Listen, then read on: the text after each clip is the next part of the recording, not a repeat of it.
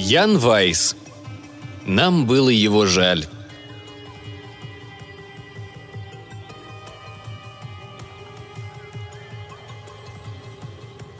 Я нередко захожу в лавку к пану Марцелану. У него там полно всевозможных вещей, свидетельствующих о том, что он как был, так и остался большим ребенком.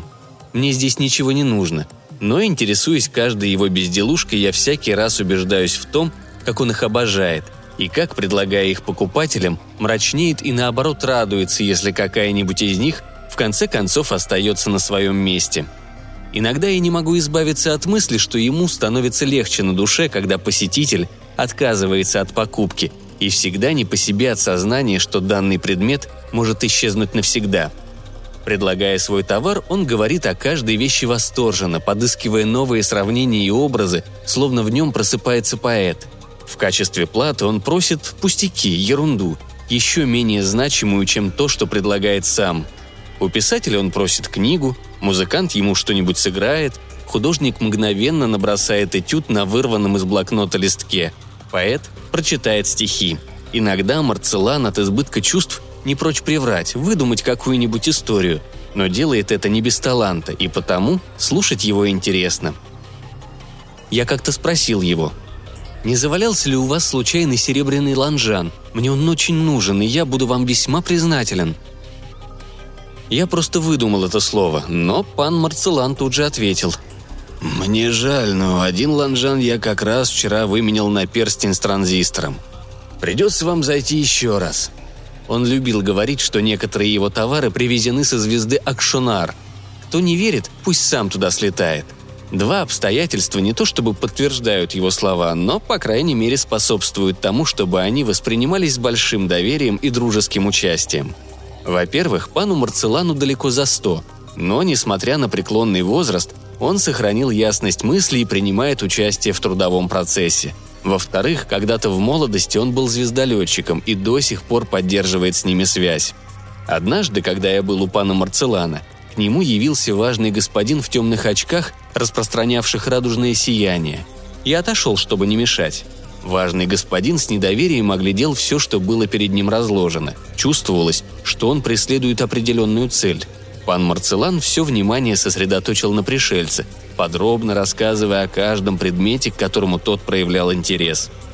Господин в черных очках взял в руки пузатую бутылку, внутри которой находилась модель кристалла каменной соли. Это был куб, составленный из белых и красных шариков, скрепленных с помощью множества палочек – Каждый, кто брал бутылку, вероятно, спрашивал, как этот куб мог попасть в сосуд с таким узким горлышком. Однако господина в черных очках подобные пустяки не интересовали. Он встряхнул бутылку, подул в нее и заявил. «Кому-то, видимо, было нечего делать, вот он и решил убить время. Для чего все это нужно?» Марцелан лишь слегка удивился, взял бутылку и поставил ее на место. Господин в черных очках сказал – я бы хотел взглянуть на лепесток, перышко или цветок с какой-нибудь далекой планеты. Нет ли у вас чего-то в этом роде?» Пан Марцелан молча показал на витрину, где под стеклом лежали семена, раковины, камни. О происхождении их свидетельствовала табличка, прикрепленная рядом. «Здесь написано, что они со звезды Акшанар. Вы это серьезно? Могли бы вы сказать, где находится эта звезда?» Пан Марцелан неожиданно улыбнулся и погладил витрину. Думая о чем-то своем, он, казалось, не заметил язвительного тона господина в очках. «Говоря звезды, я имею в виду планету. Я знаю, что звезды раскалены, каждая из них — это Солнце, мать своих планет. Скорее даже не мать, а раскаленная лона. Я знаю, что на Солнце жизни быть не может.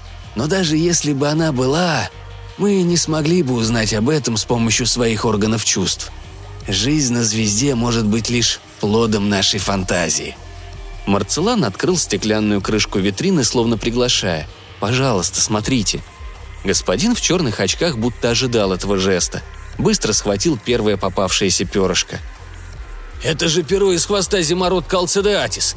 Он свивает гнезда у рек, откладывая по пять-семь яичек, ловит под водой рыбок и хотя бегает плохо, но в воду бросается стремглав. Рыбаки его обвиняют в том, что он губит молоть. Потом пришелец стал вынимать одну за другой раковины, давая каждой из них латинское название.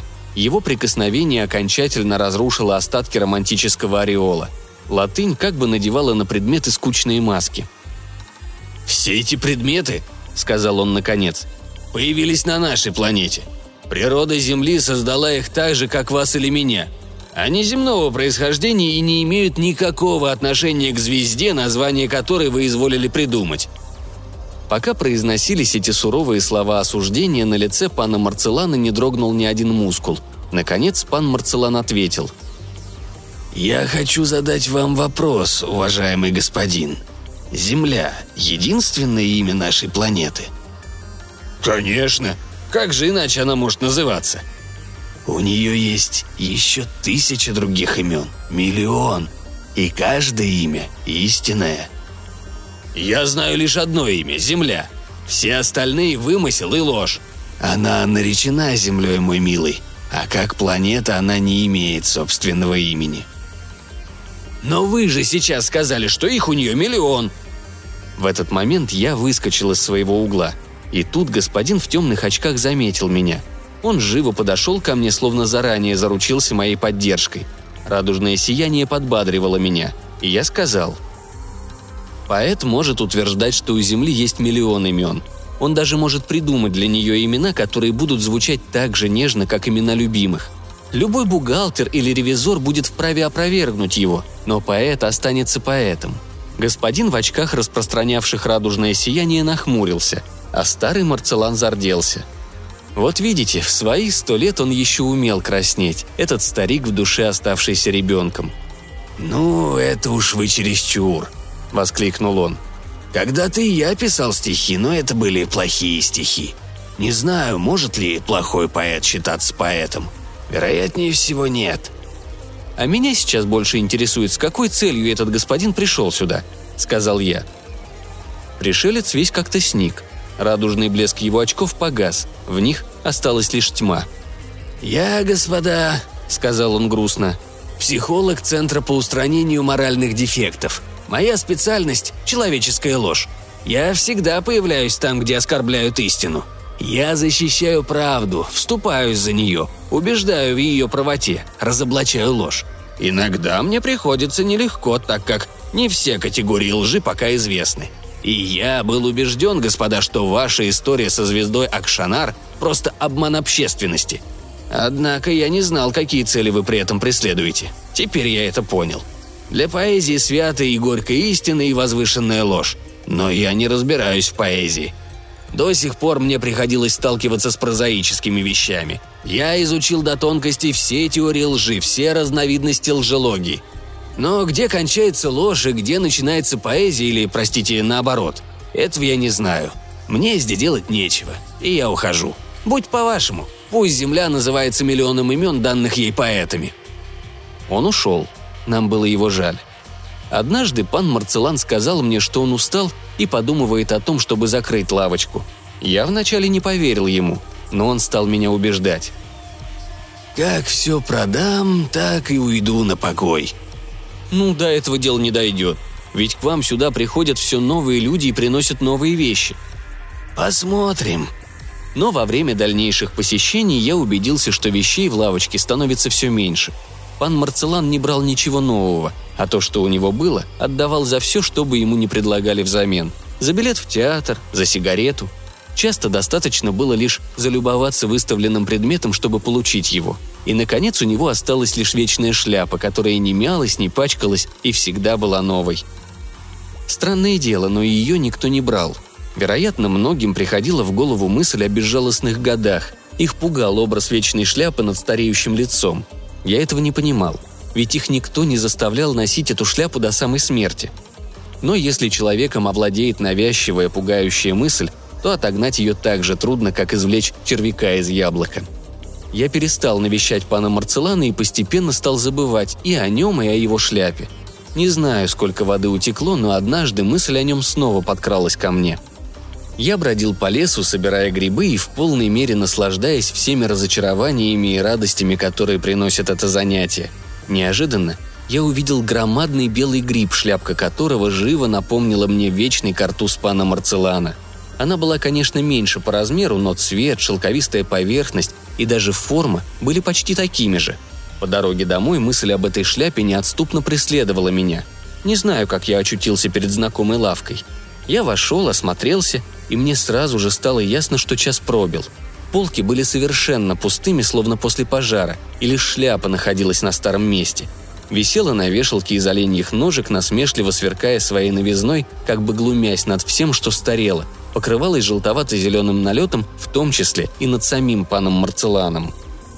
Бедняга, он неподвижно сидел под своей шляпой и даже не повернулся, когда я вошел – Несчастный, поникший, весь сгорбленный всем своим видом, он символизировал тщетность ожидания. «Я пришел за шляпой», – ни секунды не раздумывая заявил я. «Я дам вам за нее такую же, похожую на вашу, как две капли воды, если вы, конечно, не откажетесь. Она тоже новая, тоже на ножке, но она не вечная. Больше того, это прямая противоположность вечности. Пасквиль – насмешка над вечностью, месть времени».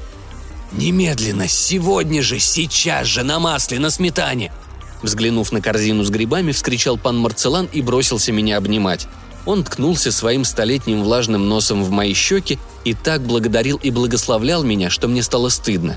Я выскользнул из его объятий и вынул белый гриб, освободивший его от ожидания. Он поднял его со слезами на глазах, восхищаясь красотой. Потом нахлобучил на меня вечную шляпу с таким серьезным видом, словно короновал меня. «Наконец-то! Я так счастлив, что не знаю, как отблагодарить вас!» Надо сказать, что шляпа сползала мне на уши, но какое это имело значение по сравнению с тем, что происходило? Пан Марцелан ликвидировал свое дело. Наконец-то он мог с чистой совестью отдыхать.